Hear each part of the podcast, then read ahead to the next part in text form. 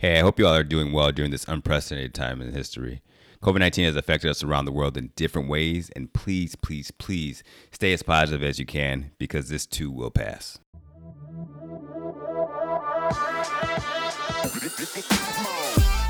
Welcome to My Dream Big Clubs podcast, where we look to inspire and motivate you to dream big. And I'm your host, Seun Phillip. Our guest today is the epitome of pushing through fear while dreaming big. Have you ever been in a situation where you were waiting for a fear to disappear before taking any action, but the fear just didn't disappear until you actually started the task? I don't know about you, but that's the story of my life dating back to when I was a young buck. I remember vividly as a kid being scared to walk to my dad's room just to let him know I got a bad grade in honors biology. In my mind, I would play through the fact that he was going to be upset and I wasn't going to be able to go to any parties, couldn't watch TV, and so forth. So I would literally practice my script and pace back and forth, hoping I could deliver the greatest speech to him, and he would respond, You know what, son? The way you broke it down was immaculate. I'm happy you gave it your best. Well, that never happened. Fast forward to present time. I have been able to mitigate those fears through proper preparation and saying a quick prayer before I hit the stage. The guest you are about to hear from has taken the journey of growing up in a military family and having a wonderful mother who set examples of being comfortable by being unique, allowing yourself to be yourself, and embracing fear. And I said that a lot of times we don't do things because we're afraid. And the best way to combat the intimidation that comes from the things that we're afraid of is to do it afraid a lot of the times when we're dreaming of something big and we want to do something big, we're waiting for the fear to go away. And what we realize is that it's never going away. It's never going away. When your dreams are so outrageously huge, you're never going to be fearless in this process. That's Deshauna Barber, who was crowned Miss USA in 2016 placed top nine at Miss Universe and is currently a motivational speaker and captain in the United States Army Reserve. It's safe to say that she is a well rounded individual who is vocal and comfortable in her own skin.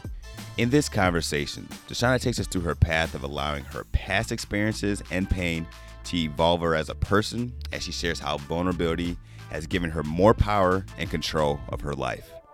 Let's go.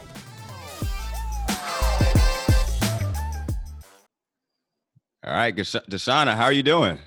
I am doing good considering everything that's going on in the world. How are you? Yeah, yeah. There's a lot. There's a lot that's going on, and you know, we just have to stay positive. But um, but yeah, it's it has that like like what have you been doing to kind of you know stay the course with that?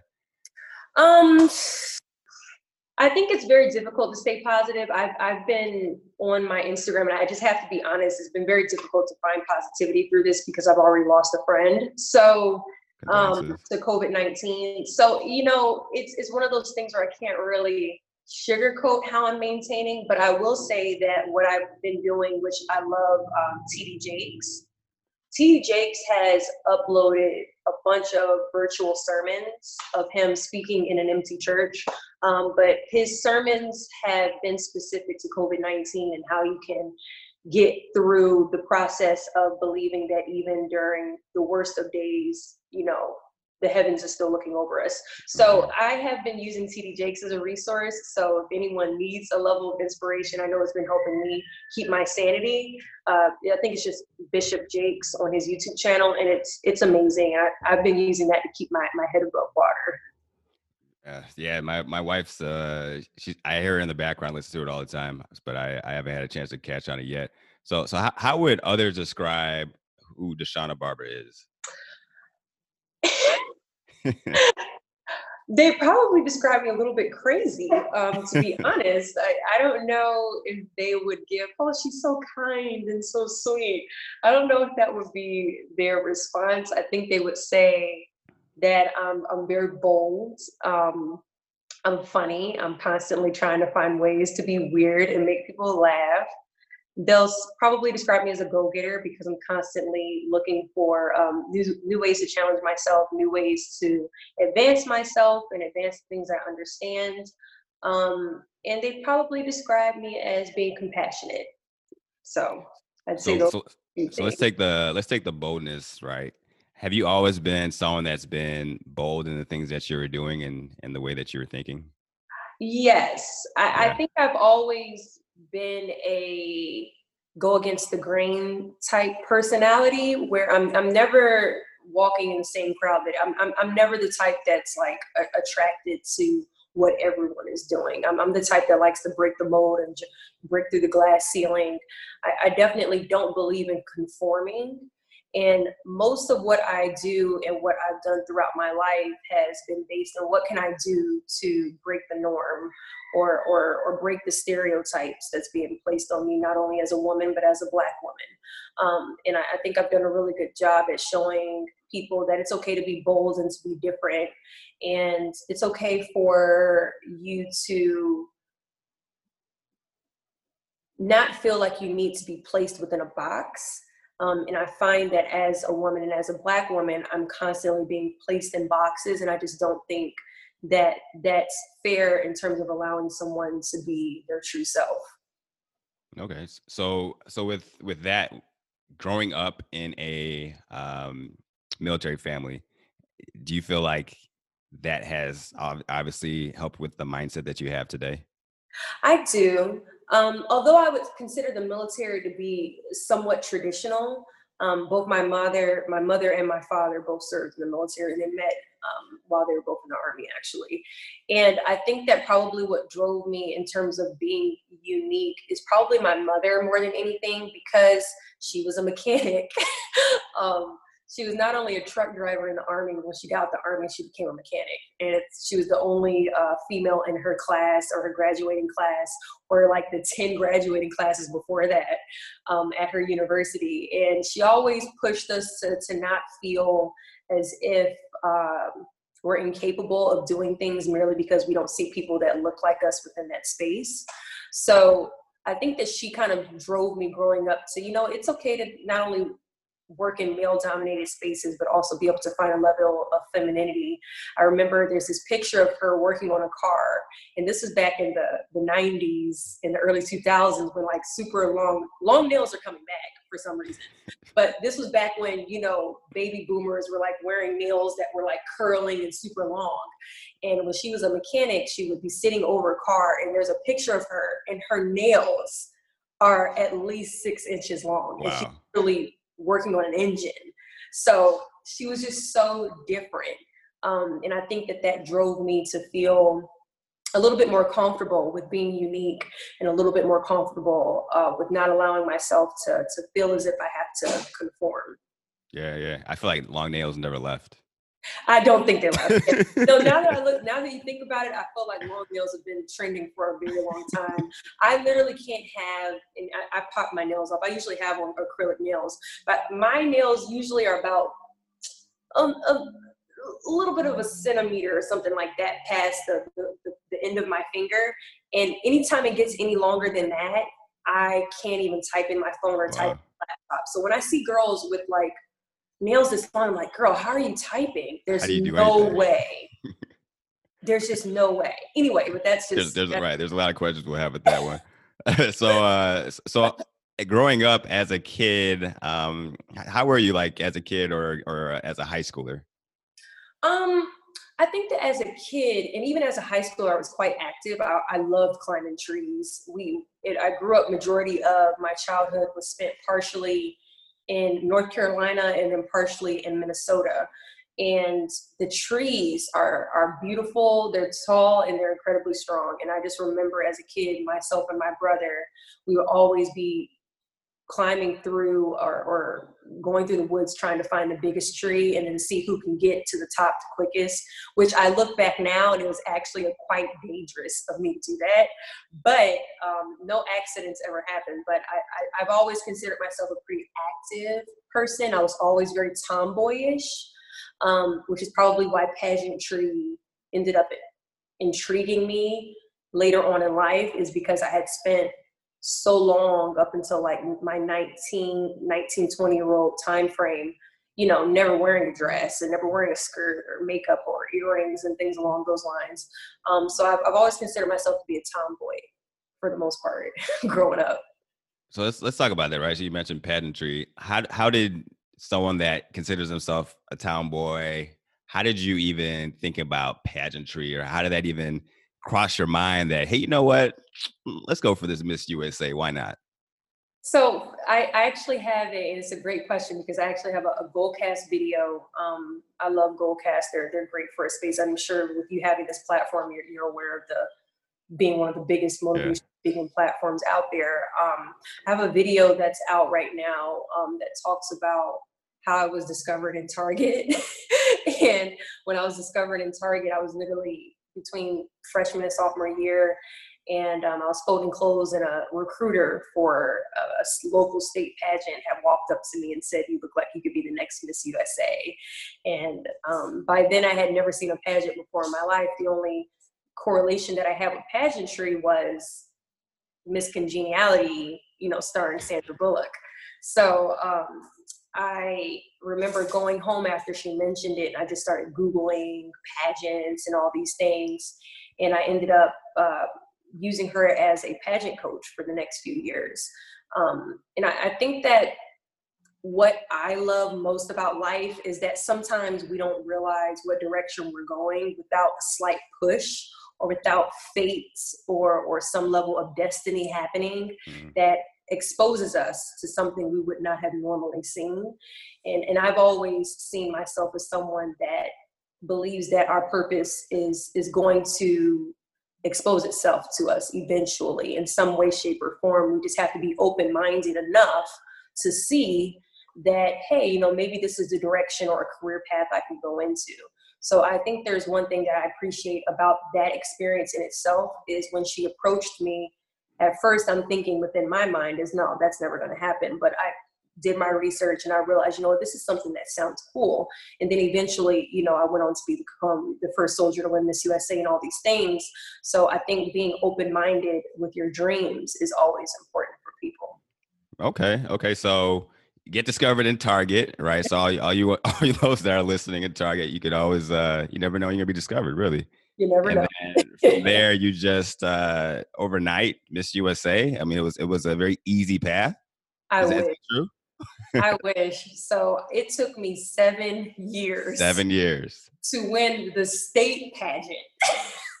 it took me seven years to win the state pageant. So for those that don't know, um, when you compete at Miss USA, you have to win your state first. So when you turn on the competition and you're watching it, and these girls are on stage, they all have sashes on, and it's Miss Mississippi or Alabama or New Hampshire. All these women had to compete in a similar style pageant but at a smaller scale within their state. And to win your state is so difficult, in my opinion. I felt like winning my state was harder than winning Miss USA because when you compete at the state level, you don't have an entire team behind you. Um, once you win your state, you have the Miss Alabama USA organization that's helping prep you for Miss USA. Mm. But before, you know, you're competing at the state level, you have nobody. Um, so I think competing seven years straight, and for those that don't know, it's also once a year. So mm. you've got one shot, that one interview, that one swimsuit competition, that one evening gown competition. And every single year, I was not even placing. So if they had a top wow. 15, I was not in it. Wow. Um, so leading up until the second to the last year of eligibility, because I won at 26, and at the time, you you literally have up until you're 26 to compete, and then you age out and you're considered too old. So I won as a 26 year old.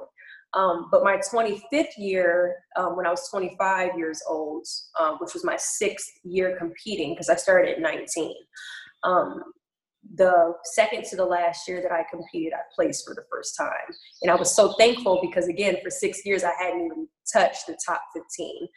And um, again, on the final year, I, I went on to win. And I think that everyone usually will, will say, well, what, Deshauna, what was the shift that final year? The shift that final year is I just stopped caring.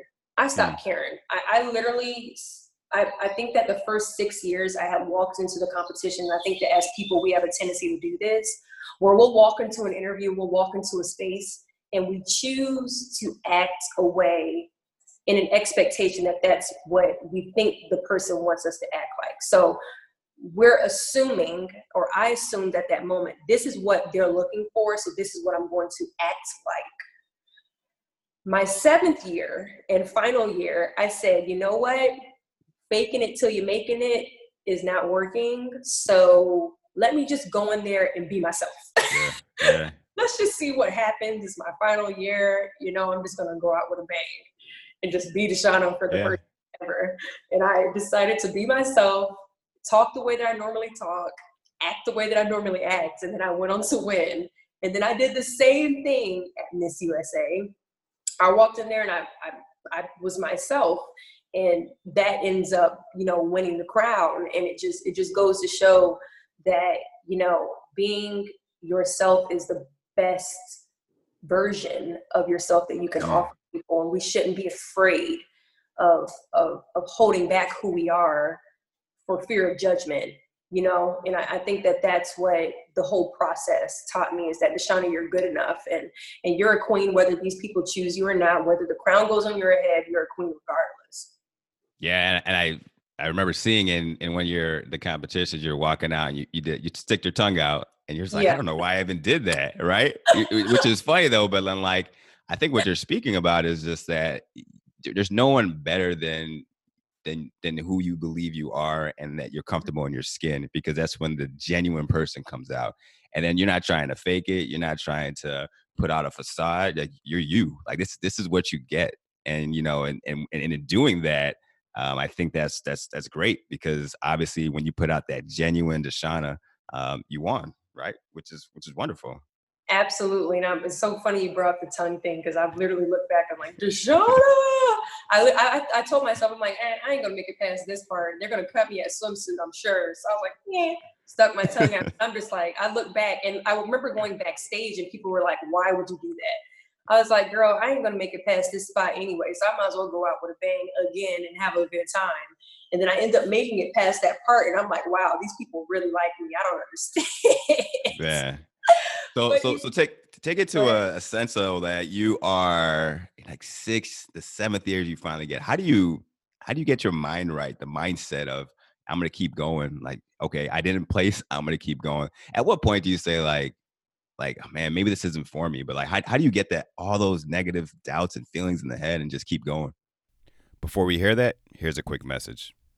My Dream Big Club wants you to succeed by providing our business starter pack, which includes incorporating your business to website support to creating a budget.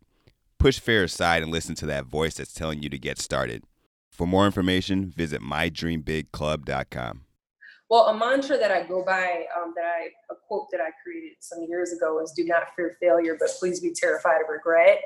And I, I really live by that quote, mostly because I've been through so much in life that has created a large level of regret um, and resentment for having fear uh, to achieve something and, and, and allowing it to um, weigh me down so much to where I decided not to chase the things that I've wanted. So I think that during those years, there's something about losing for me that wants me to win more and more and more and more and more. So it's like the more that they didn't choose me, the, the more often that they chose someone else that looks nothing like me, mm-hmm that doesn't understand my experience, that may not represent the culture of DC, because I was Miss DC before I went on to Miss USA, I would always sit myself back and say, gosh, you know, what would it be like uh, to to represent women in this light? And military is one of those situations to where you're either traditional or you're not in the military. So either you think a woman can be feminine or you don't and I've been the type that I've been trying to push to break the mold of the, the definition of a military woman and allowing us to embrace our femininity without believing that it depreciates the quality of the uniform. So I think that in the process of going through that each year and the judgment that was cast on me for being able to do both only encouraged me to continue to push push the mark in hopes that what I would represent would encourage people to see that you can be anything that you put your mind to and that you can't confine yourself to one space based on the opinion of other people. Hmm, I think that's a that's a great mantra to go by because I think that I mean a lot of times I I do believe a lot of people go they, they die thinking about what what I could have done or what I should have mm-hmm. done and that mantra is is you know when you're mixing it with you just being you right and then you're also thinking in your mind like hey i'm, I'm not going to regret it and i'm just going to put up my best foot forward so that's wonderful um, Absolutely. with that being said do you think your trajectory would have been different had you won the first year oh yes yeah if they had chosen me the first year because i do look back and i'm like okay Deshauna, you kind of didn't you kind of shouldn't have it, it, was right that you didn't win some of these years because you look a mess. Um, but I definitely think that if the crown had gone on me any earlier, I would not have won Miss USA. Um, I yeah, I definitely don't think I would have won Miss USA. I probably would have been unplaced because you know you go to Miss USA, you may not place at all. Um, so I think I probably would have been unplaced because I think sometimes we're we're we we take issue with the process, but we don't realize that the process is literally growing us into what we need to be to actually be the version of ourselves that's necessary to handle the dream that we want. So each year I was becoming a better version of Deshauna and I was becoming more equipped to be Miss USA with mm-hmm. each year. Each year I learned more, each year I became um, more well spoken, each year I gained more confidence, each year uh, I think I started to evolve Mm. because every year I was learning something, whether it's whether it's intentional or unintentional. So by the time I got to the seventh year, little did I know that I was Miss USA right when the Miss DC crown went on me. I was prepared and I was ready.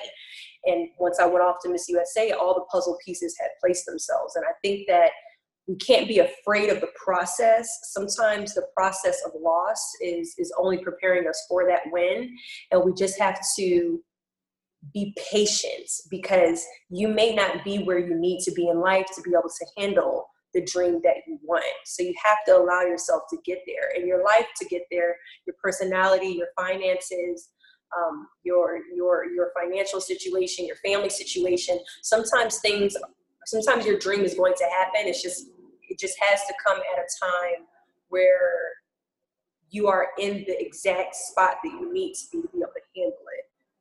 So the process in itself is important. Yeah. And I think you had mentioned about just being able to, you know, overcoming adversity and, and being able to to grow and, you know, each time getting better throughout the process. Mm-hmm. So uh, with that being said, how has how has some of your your past adversities and you know feel free to you know share them um, prepared you for for who you are today? Hmm. So I've had a, a, few a few things that have happened over life. I know that you and I, even before we, got on the call, we talked about my experience with child sexual abuse, and you know, it's one of those things to where pain in itself it pushes you to understand that the world is not always the most peaceful place that we hope it to be. Um, and I think that when you're experiencing something that's so detrimental uh, to your self esteem, uh, it challenges you to what can I do to not be this person, or what can I do to never hurt someone the way that I've been hurt. Mm-hmm. Sometimes I think that pain prevents pain because it pushes us to want to be better people. And it's a terrible experience, but I think that I've become such a lover of the younger generation and protecting them based on my experience with predators that I have gone through and I've created a life that's not only based in encouraging people to chase their dreams, but also encouraging people to be cognizant of the generation that we are growing and growing into adults in the future of this world. So it sounds bad, and, and some people may not be able to understand it, but sometimes we have to allow our past experiences and our past pains to evolve us into a better version of ourselves because we have been at our lowest low. And what can we do to use this experience to make sure that no one has to experience what you experienced in the past? So I've done a lot of um, events and, and, and I've collaborated with a lot of organizations that are dedicated to protecting children. Mm. And I'm hoping that my experience allows some of these kids that have been silenced, allows them to have a voice so that in the future we can prevent less children from being able to go through these things. And I think that sometimes you need a push, sometimes you need to understand it to fix it. And that's the bad part about pain. That's the bad part about experiencing things that are so um, impactful to us, is because you never understand it till you've gone through it. So how can I see the signs in a kid if I don't know what it feels like to have been attacked or or abused by a predator? So it, it has it has a few um, silver linings in it, but I definitely think that it's just made me a better person. Um, and it's one of those things that's just allowed me to see people for who they are and to appreciate the good people that come into my life because yeah. I know that there's evil out there. So it can be hard, but yeah. we have to find a silver lining in our pain. That makes yes. sense. So yeah, no, it makes it makes perfect sense. Uh, to to what you're saying though, so so I'm a parent of the two little ones, right? Aww. I think you kind of you kind of mentioned something mm-hmm. about being able to empower the youth to be to be bold and confident. So as a, a parent, you know, what what can you tell me to make sure that I am providing the, you know, my kids with with the boldness and the the confidence to to be vocal? How can we empower our kids to be bold and confident? I don't know about you coming from a Nigerian family, but I know that as a community of people, adults in general, I think we have a tendency to dismiss our kids and how they feel and what they say. Mm. because we're adults and we just assume that we know everything. And i think that sometimes that that's where we go wrong because kids are quite intuitive and they're 10 times more intelligent than we think they are. Big time yeah.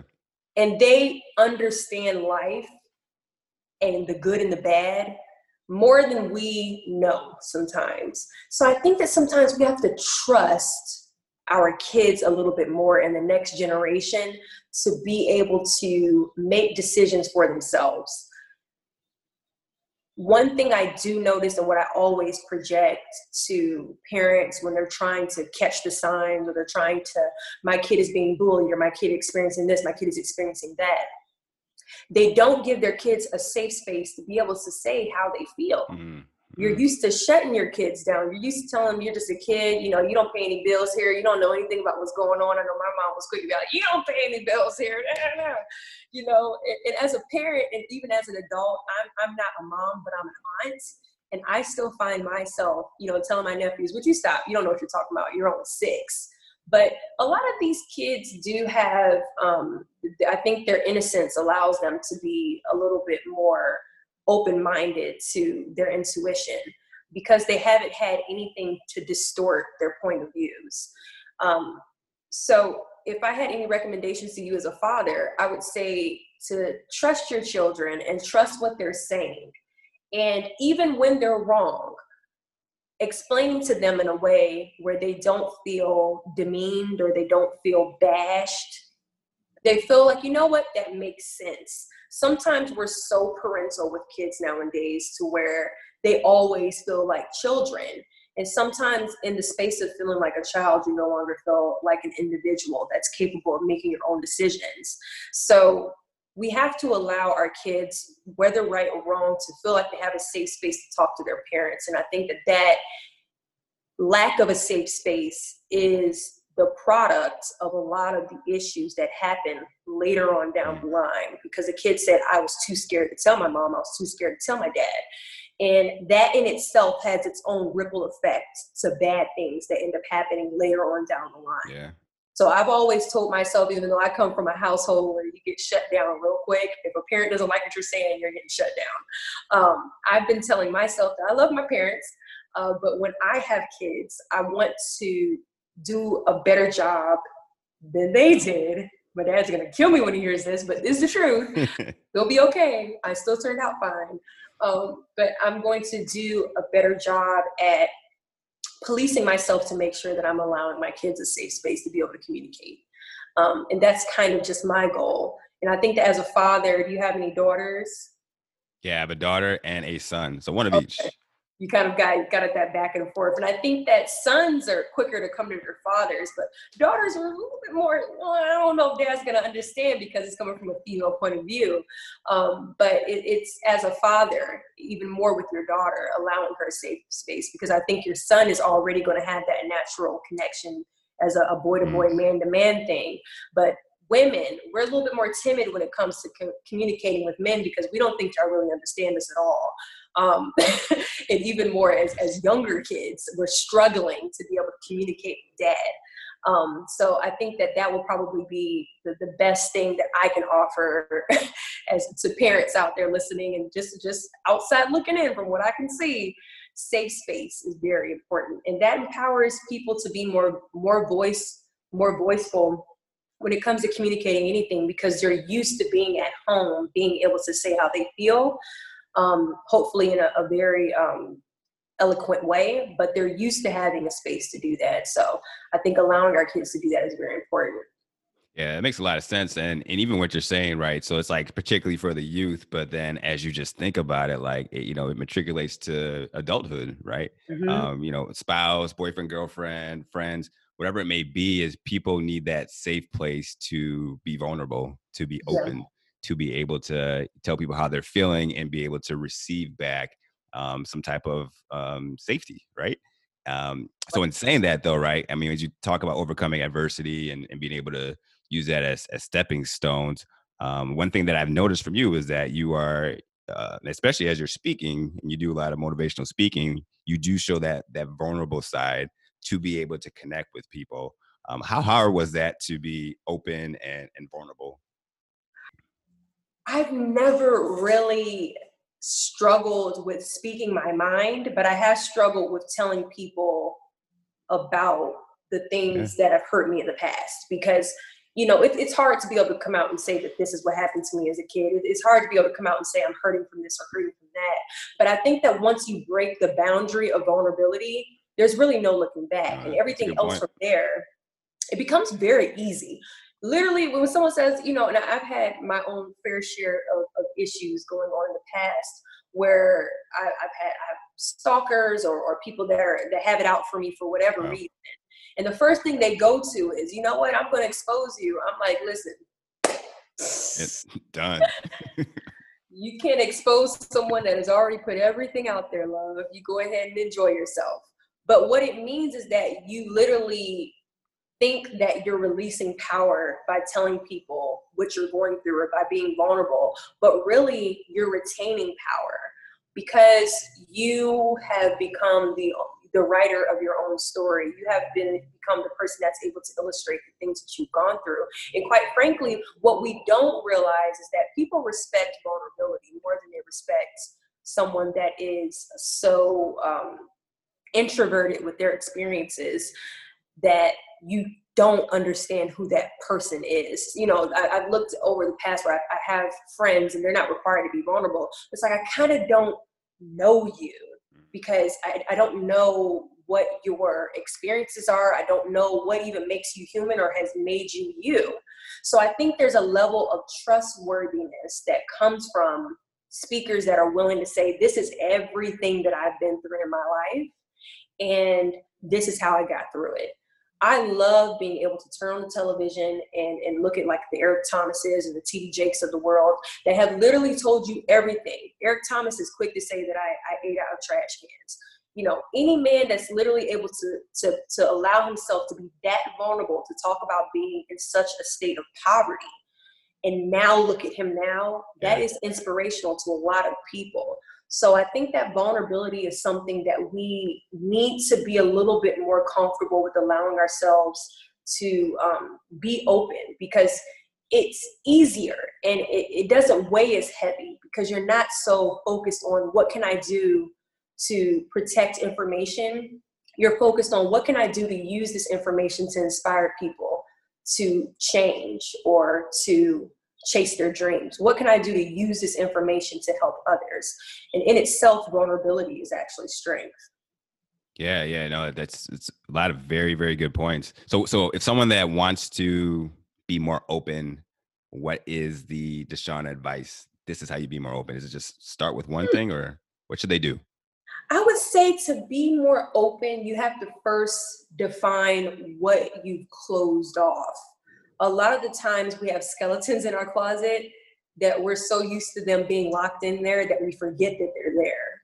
So I think that a lot of the times vulnerability requires us to understand what is it that you're hiding? What is it that you're afraid to talk about? Uh, what is it that you don't want people to know? So I think the first step to vulnerability is what are you scared of?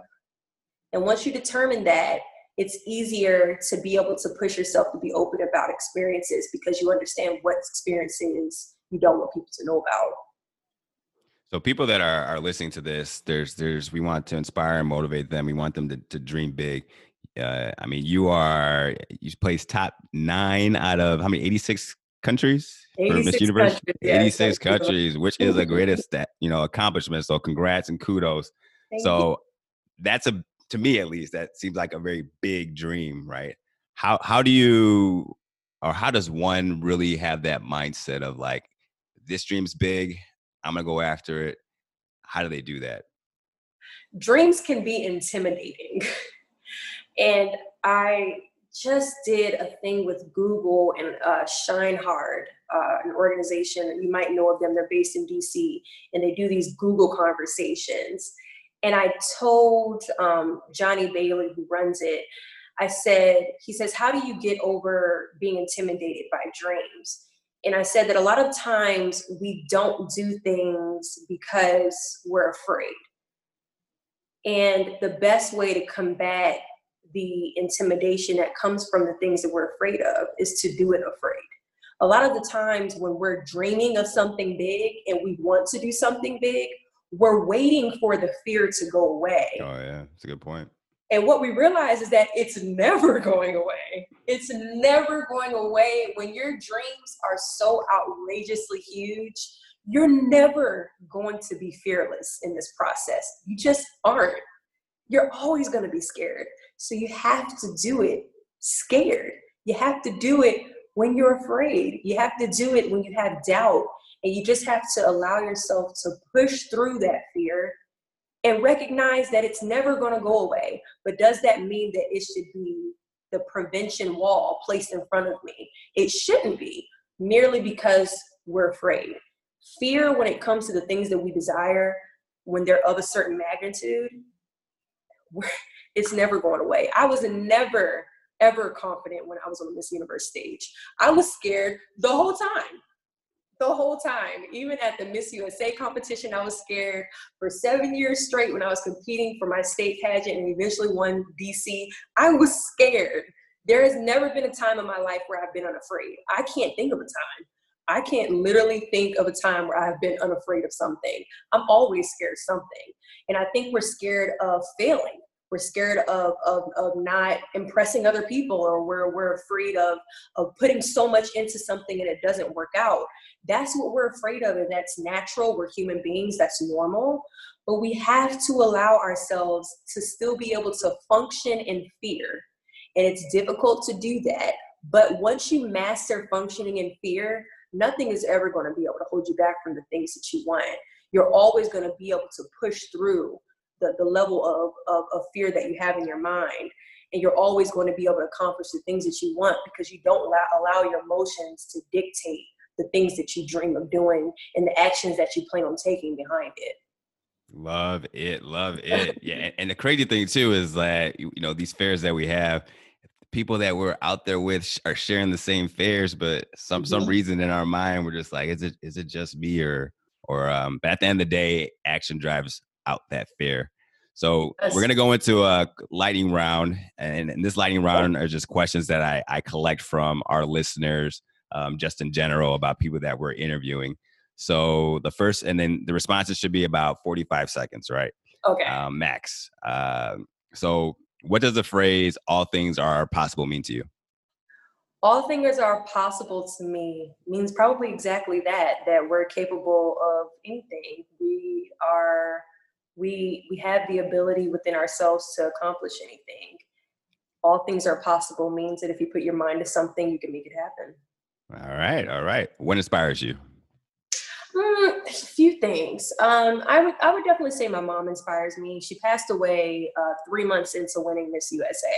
Condolences. I slipped into a really, really, really deep, deep, deep depression during my time as Miss USA, and I think that what inspired me to pull out of the darkness is realizing that she wants me to be happy, and by being sad and upset and hurt 100% of the time, that's not allowing her rest peacefully. Mm. And I need her to be at peace. And I can't allow her to be at peace if I'm not at peace with what happened. So um, I definitely think what inspires me is knowing that me living my dreams is allowing her to rest peacefully. All right, and may she rest in perfect peace. Thank Um, you. What makes you unique? My ability to connect with people I've, I've always found and i think that as a speaker you have to have that as a talent. You have to be able to connect with people through words um, through your your energy. And i think that i've always been able to do that in my own short way shape or form. Um, so i think that that's probably what makes me unique. There, there i don't think there's a person on the planet that i can't some way find a connection All right. So so what's Deshauna Barber up to today? Okay, Deshauna Barber's up to a lot. Um, so I am the CEO of Service Women's Action Network. It is a nonprofit that provides professional and personal resources for service women and women veterans. Um, it's a position I just started in January. So it's only been about three and a half, four months ish. Um, and I've been loving it. It's, it's again an example of jumping into something completely afraid. Um, I've never been CEO of a large scale organization before. So I have staff and interns that work for me, and it was the scariest thing. And when they called me after all the people that they interviewed, I couldn't believe they offered it to me. But I took it. I said, I'm going to do it afraid, and I'm figuring it out. It, it's it's working. So I'm, I'm thankful. But that's been my primary. Um, I'm still in the military. I am a reserve officer at Howard University's Bison Battalion. So I work as a cadre member for the ROTC cadets there. So uh, that's what I do as the second job. And the third job is full-time motivational speaker. I'm under Harry Walker agency that's based in New York. And before the pandemic, they were flying me all over the world to speak. Uh, so I still do that full time. So I'm balancing a lot of stuff right now. But Yes. So so like how do you balance all those different things? I know a lot of people where you know they have the the nine to five and it's just like I just don't have the time. I just don't have the time. But people are doing it right. And how do you how do you do it? I think that it's important to have a Google Calendar. Google Google Calendar just saves my life. It connects everything, um, and it's it's important to be as as organized as possible. I also have an assistant um, that at bare minimum runs my emails and does all my scheduling, so that does take a little bit of the the heftiness off of it. Um, but I think I maintain it through lots of prayer, um, a little bit of margaritas every now and then um, and uh, a lot of support. So I I maintain it because it's something that you love, and when you love something a lot, you're you're willing to have sleepless nights over it. So I know you're not talking about like virgin margaritas either, right? yeah, never virgin margaritas. lots of tequila. All right, so Deshauna, wh- so our, our listeners are are looking for some inspiration and motivation. What can you leave them with to be inspired? I always leave um, organizations or speeches or podcasts by saying, "Do not fear failure, but please be terrified of regret." Uh, it's it's a mantra that drives me, and I do think that it's a mantra that will help your followers. Thank you very much. Thank you very much, Deshauna. So, wishing you great success. Keep pushing forward, keep inspiring and motivating others, and keep doing the great work that you're doing. Thank you. I appreciate it. Thank you so much for having me. Dream big and never stop dreaming. But remember, dreams without action are just dreams and often lead to disappointment. So let's get to work. And thank you for listening to My Dream Big Clubs podcast. Please leave a review and subscribe on Spotify, Apple Podcasts, or whichever podcast app you have. I'm your host, Seun Phillips. Take care.